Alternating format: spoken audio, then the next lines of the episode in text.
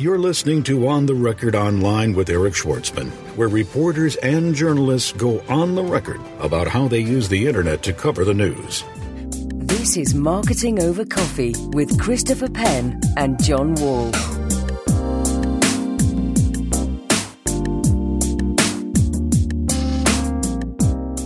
Good evening. Welcome to Marketing Over Coffee. I'm John Wall. I'm Christopher Penn. And today we've got a special episode here. As we've been mentioning in the show recently, uh, we're going to be heading down to the PRSA conference down in New York City. And tonight we have a special guest on the show with us, Mr. Eric Schwartzman. Hi, I'm uh, a recovering uh, PR person.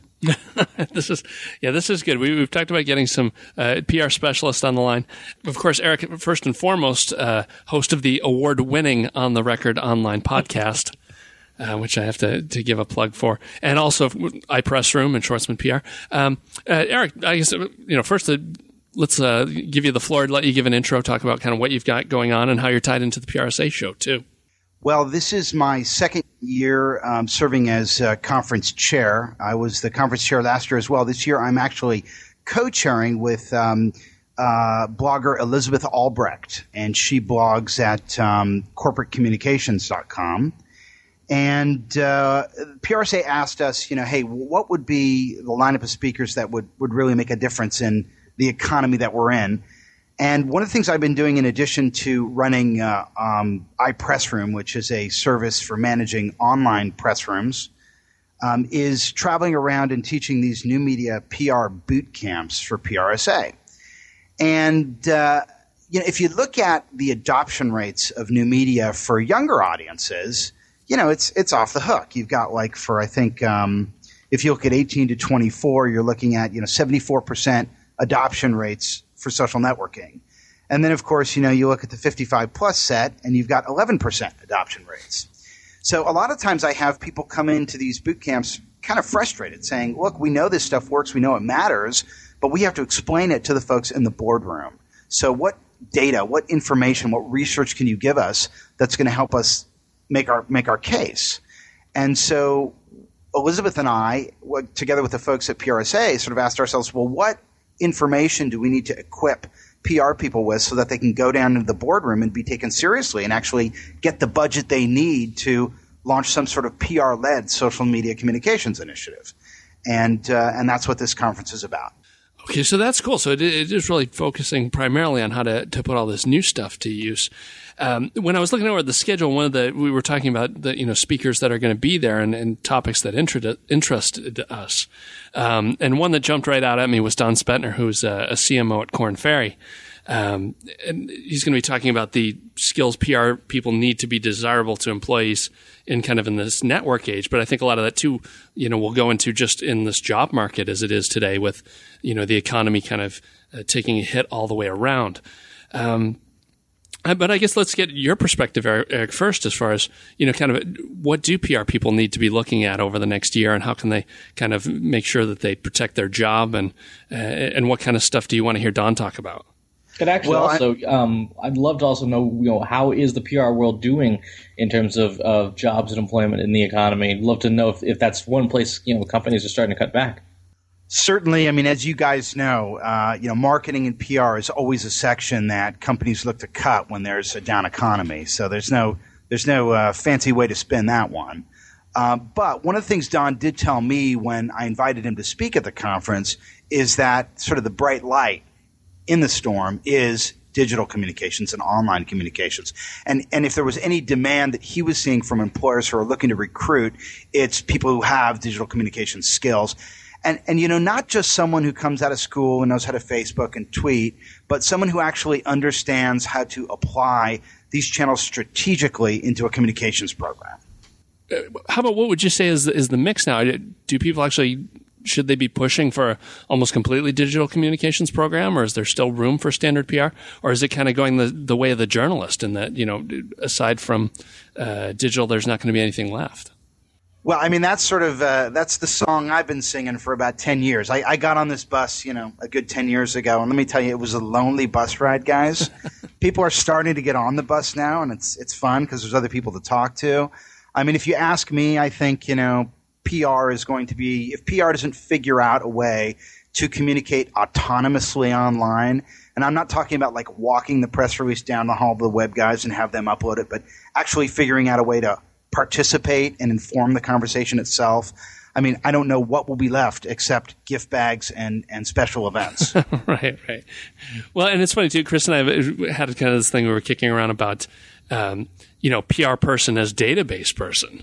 I mean, literally, you know, you know, gathering up um, their new, you know, it's not the paper Rolodex anymore. You've got to have, you know, a hundred times the names you used to have, and you've got to have them all digitally and and cataloged and be able to dig through them to get where you want to go. You know, I'm not. I'm not sure. I'd be interested to Chris to hear your thoughts on that because I know you're really the database guru. I don't know that PR becomes database marketing. I don't know that that's the direction it will go not not database marketing per se, but just being effective in your use of your database. I mean, uh, you know, just before we started this call, I was participating you know, on Twitter in JournChat, the uh, sort of the online, I guess, global chat room for PR and journalism folks, and just the ability to keep on top of who's who in a in a you know semi intelligent way is getting tougher because you know, it used to have what a few thousand newspapers, a few a few hundred radio stations, a few hundred TV stations here on and there, and now with bloggers, with Facebook folks, with you know the so-called quote influencers on Twitter and stuff, suddenly you're talking about millions and millions of more people who have influence in their particular niche and things, and being able to intelligently you know manage those relationships, particularly in any of the niches, is really I think where a lot of the PR folks currently are falling down, and where a lot of the technology marketing, t- the tools might be able to help. I mean, look at just how many how many people are on the the so-called A list of bloggers. Well, that's you know highly variable. It depends on who you're talking to and what industry. But if there's a PR person who needs to get and you know building relationships, that's where you got to start if you're going to be talking about digital marketing. So it's the database not as a, a, a giant spam cannon, but the database as I have to keep track of 20 times the number of people I used to as a PR professional. How do I do it? Sure. I mean, look, there's there's a very real, you know, people um, um, harp all the time on PR people sending out misguided pitches, but you have to understand there's a very real economic driver for that activity, and until that changes, I think that type of behavior will persist. And and as long as uh, clients are going to PR agencies and saying, "Get me press. I want press coverage." Um, this type of behavior is going to persist because ultimately, uh, what's going to happen at the agency level is, you know, they're going to do their best to try to build one-on-one relationships with the top-tier media outlets that really matter. And if that doesn't work, then they're going to wind out, you know, spamming the universe and seeing, you know, what's moving. And I think as long as, you know, somebody's pounding on the client's desk saying, get me press, get me press, um, this type of this type of behavior is going to persist. So in, instead, in, in, until clients start going to agencies and saying, "Hey, um, you know, uh, help me inform the conversation, help me build a community, help me participate in conversations with the influencers that matter to my constituents." Until that becomes the type of um, deliverables that clients are asking for, uh, you're going to continue to see this. And, and I'll tell you, I, I see it getting a lot worse, guys, because if you look at what's happening with print media now, you know, you've got the Tribune teetering on the edge of bankruptcy. Mm-hmm. Uh, you've got the New York Times with tremendous debt right now, not sure how they're going to pay for their building. I mean, if you read any of these uh, Twitter feeds, you know, the media is dying, or any of these feeds that are tracking, um, you know, the rate at which the fourth estate is waning. I mean, it's severe. So, so if you're uh, an agency hunting for media coverage at this point, I mean, there's there's a, a much smaller community to go after. So, unless PR can figure out a way to start thinking beyond media relations, reinvent itself against you know clicks instead of clips, I think this is going to persist. It really comes to to mind sort of the whole idea we've talked about in the past in the context of you know, vice presidents of sales, but it really comes to mind the whole golden Rolodex thing where if you are a, a PR professional or a marketer for that matter, and you're not already building your, your personal database, your personal golden Rolodex of the people in your niches, by the time you, you know, if you could just graduate from college, if you don't have something in that Rolodex, I'll say I think you're dead meat because at a certain point, the less uh, talented agencies out there just going to uh, do a scorched earth campaign and essentially lock themselves out of the digital media realm. So, I, well, I ask you, Eric, since you run an agency, what are you? How are you handling the the whole, I guess, storm of chaos? Are you actively cultivating golden rolodexes? I mean, is that something that everyone on your staff does? Um, you know, how how are you managing it? Well, let me tell you first and foremost, I mean, the agency business is not my primary business. I do some consulting, I do some training on that side, but my business is building online newsrooms for companies. And we just uh, launched the online newsroom for Toyota. Uh, this is a great example. Um, you know, for years, Toyota has been unveiling new cars at the auto show in Detroit every year. And all the you know, reporters come and they cover it. Well, this year, I mean, there was significantly less reporters covering this show live in, in Detroit. And uh, so, what uh, we helped Toyota do was actually stream the live reveal on their internet press room, uh, you know, as it was happening live. The idea being that one, reporters who didn't have the budget to go out there and cover the live reveal of the Prius could participate online. And two, I mean, the truth is, you know, there's a lot of um, uh, enthusiasts who are running blogs and and and uh, user generated sites, and and why not let give them, you know, first crack at this thing too? Why not? democratize the distribution of this news break and, and, and, you know, get as much excitement going that way as you can. So, I mean, I think, you know, the future of public relations is, you know, becoming a media outlet yourself. You know, stop relying on the media to tell your story for you and figure out a way to tell it yourself. And the tough thing for PR is, for so long, PR had been just about getting the facts straight and being informative, and really worrying, you know, let, letting letting journalists make it inform, make it, let, letting journalists make it entertaining and compelling. And now we sort of have to take off our, you know, PR hat and put on our producer hat and start thinking to ourselves, how can we create a website that's a media outlet that's vibrant with new content every day so that we can directly inform those constituents ourselves. And of course, you know, the social media tools are a great way to extend that influence. But at the end of the day, you know, your online newsroom or your pre- or your, your, your website is where you're going to actually convert that awareness into some sort of a transaction you still have to be the media, even if you, you have the tools, but you probably don't have the skills. How do you mean? Well, I mean that's that's sort of the messages for the for the companies. You've got the tools. Yeah, there's Twitter, there's Facebook, and stuff like that, but you you don't have the experience of actually being a media outlet. So for the companies, I mean, do they hire journalists in house? Well, I mean, that could be, you know, where where a lot of these out of work journalists find themselves in, over the next few years, because the, you know, content creation is becoming an ongoing a need of organizations now.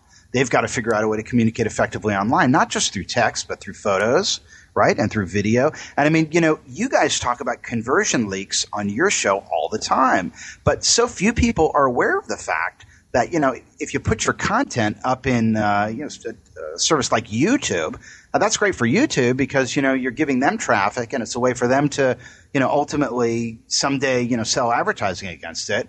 But you know, are you using your video on your own site to actually generate a measurable transaction? And of course, to do that, you need infrastructure.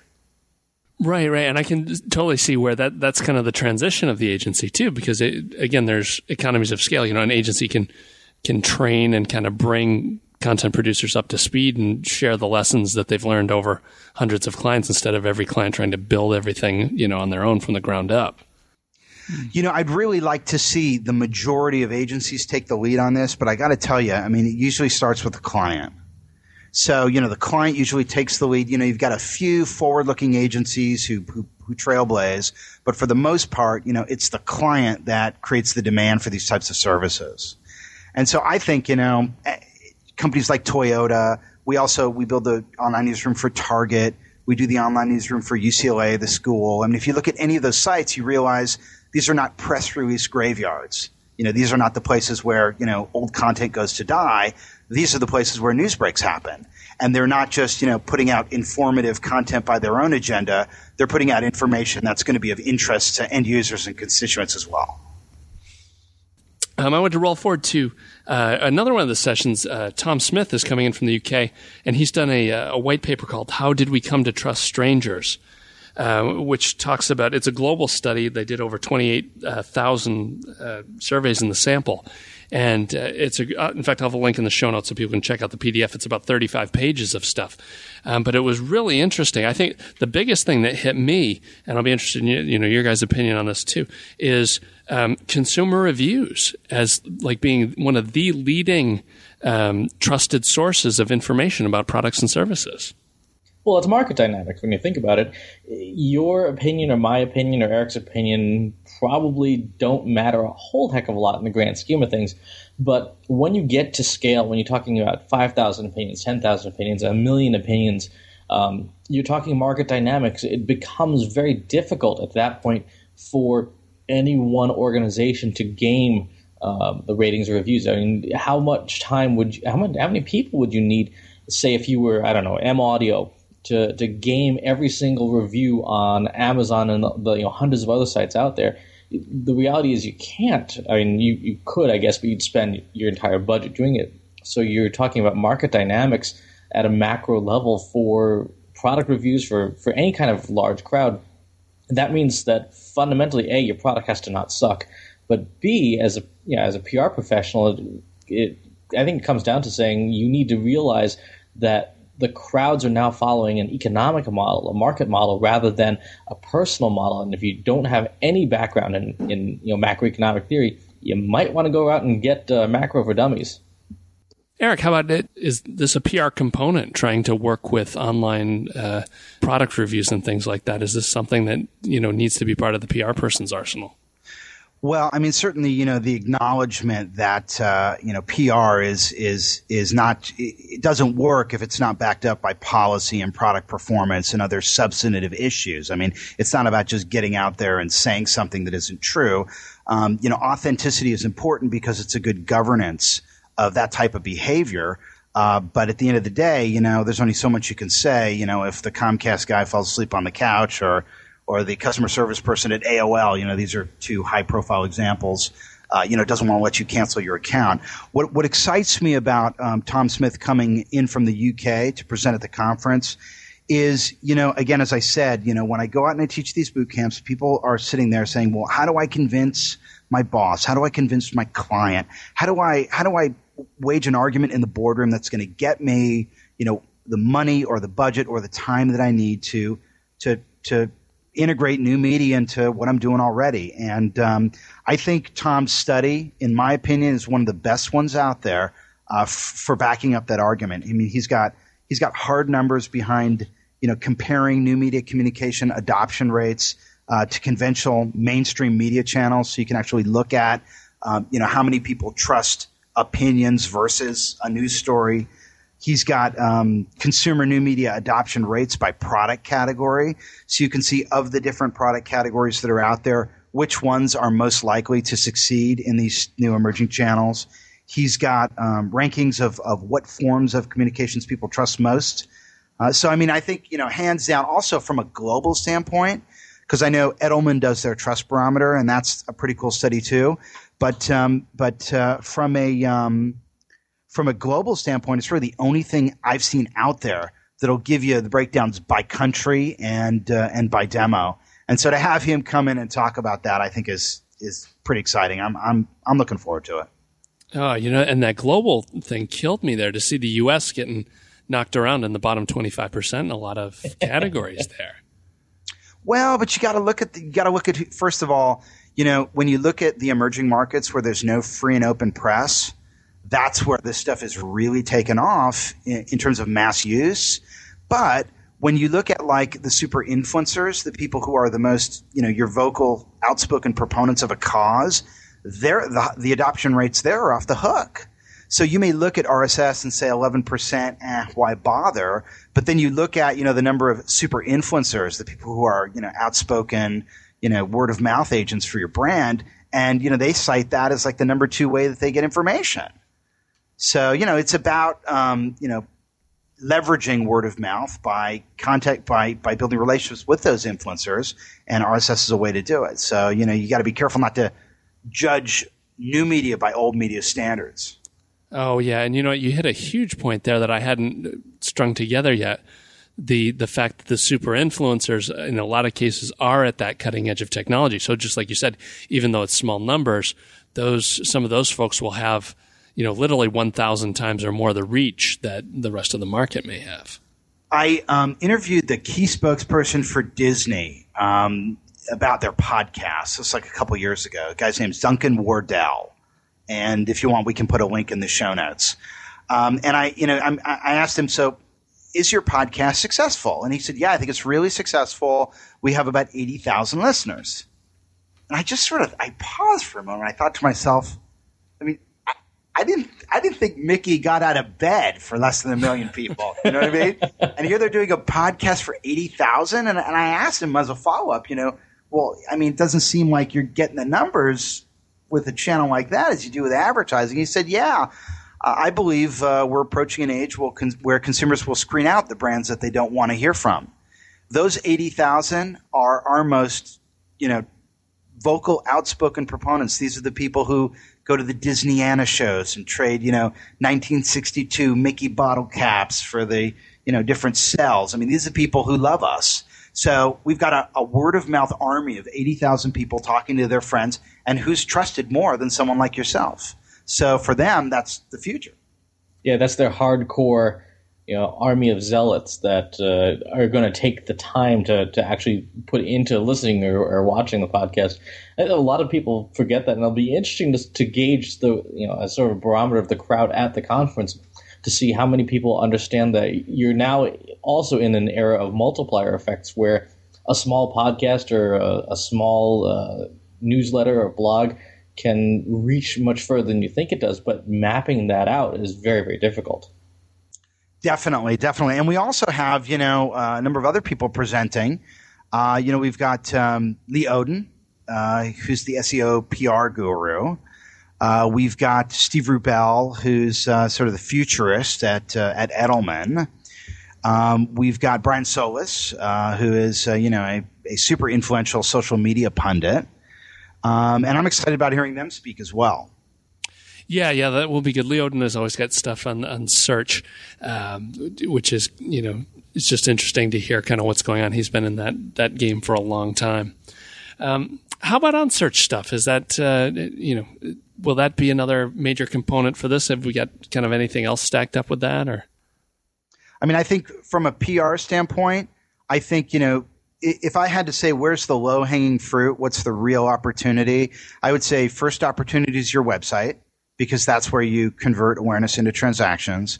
I would say just based on, you know, and I'm, I know you guys are advocates of this as well. I would say just based on, you know, adoption rates, emails number two. And then, you know, if you look at, uh, at Tom Smith's uh, research on, uh, S- on search and, um, it being the number one place people go to source opinions on products, brands, and services, I would say search is probably the third most important thing to do you know, we all we all talk about blogs and podcasts and Twitter and Facebook, but at the end of the day, it's your website, it's email, and it's search. That sounds good. How about Chris? Any other questions? Anything you want to throw around? Actually, I have a live question coming in from Twitter uh, for Eric. Actually, uh, Mariana in Connecticut asks, "Should I go to the PRSA Career Forum in April in New York? I'm not sure if I have enough chops to make it really worth my while. As mainly a social media marketer, is the conference worth my time, and if so, why?" Well, that's a that's a that's a great question. Um, you know, this conference is really geared for people that want to network with uh, high level individuals in not just social media but public relations as well. Um, we're in New, we're in New York City, so we always draw a very high caliber attendee level in terms of like you know VP, um, uh, senior VP, EVP levels, some directors as well. Uh, you know, I, I would say to a social media person who's looking to network with uh, with PR, it, it might almost be like shooting fish in a barrel because you're coming in, you know, with a level of uh, awareness and understanding that you know might be exactly what uh, you know future clients who are looking for your skills might need. So I, I would say yes. I mean, from the other side, you know, if you were a PR person saying to me, "Should I go?" I would say, yeah. I mean, if you want to avoid layoffs and, and keep your job moving forward, I mean, I think the only way to stay relevant is to learn to communicate autonomously via the web. Yeah, I was thinking, looking at the the speaker list and stuff, it's it's not something you explicitly ever said, but if PR folks do not get the an understanding of the digital marketing space, they're dead meat. But more importantly, if you do get it, every single person in PR needs to be an advocate for this because social media, especially digital marketing, trade tends to trade time for money. You spend more time than money. So if your agency is looking to to you know keep everyone employed, there's no better way to chew up an awful lot of billable time than, than in digital marketing. So hopefully, uh, anyone else who's uh, tuning in from the PR side of the house will come on out for it. And then, of course, uh, you know we've got we've got our session that we're doing there, and that that should be fun. Yes, yes. Looking forward to the live show in New York City. This is uh, getting closer to the Saturday Night Live dream of marketing over coffee, live from New York. Uh, definitely looking forward to, to getting the live show going. Yeah, I think we've, we're going to talk about uh, what PR uh, disasters and averting them. But I think the big thing, you know, as always with the show, we're going to be watching everything that happens. I'm sure there'll be some hot stuff happening, you know, within the two or three weeks before the show, and then it'll give us a chance to really um, kick stuff around. And of course, uh, send in anything you've got too. If you have PR specific questions, we will have Eric on the mic again uh, when we're down in New York, and we would love to uh, uh throw live uh, hard balls right at him and see uh, how the guy swings. And you know, I've, I've been threatening to uh, to to UStream the, the the panel as well. Oh, absolutely. That sounds good. Yeah, live video. That'll. Well, actually, the reason I say threatening is because my kid recently dropped the dropped my my HD camera. So I got I got no ten, and, and, you know it fell just exactly on the little corner where the thing chipped off, and mm. I opened it up with a screwdriver and made it worse. So uh, either you guys are going to bring a camera, or I'm going to have to get a new one. I mean, you know what? It's actually the conference is being held right by B and H, so I could I could I could hit B and H and geek out there, or you guys could bring a camera, one or the other. Bit of both. Bit of both. We'll bring all the gear we can and uh, show everyone at the show uh, what you can do with uh, a, a, credit card and B&H. yeah. Man, I n- never have a hard time getting into B&H, that is for sure. All right, and with that, we're going to wrap up. I'd like to thank Eric Schwartzman for coming out and uh, chatting with us today, and uh, we hope to see you at the PRSA Digital Impact event in New York City. It's going to be April 30th and May 1st down in New York City. And for more information, you can check out www.newmediaprconference.com. That's www.newmediaprconference.com. And that will do it for us. So until next time, enjoy the coffee. Enjoy the coffee. Enjoy the coffee. You've been listening to On the Record Online with Eric Schwartzman, where reporters and journalists go on the record about how they use the web to cover the news. For the latest trends, tips, and tactics on how the web impacts corporate reputations, subscribe to our RSS newsfeed or visit us online at www.ipressroom.com. You've been listening to Marketing Over Coffee you can hear Mr. Penn daily at the Financial Aid Podcast and read more at ChristopherSPenn.com.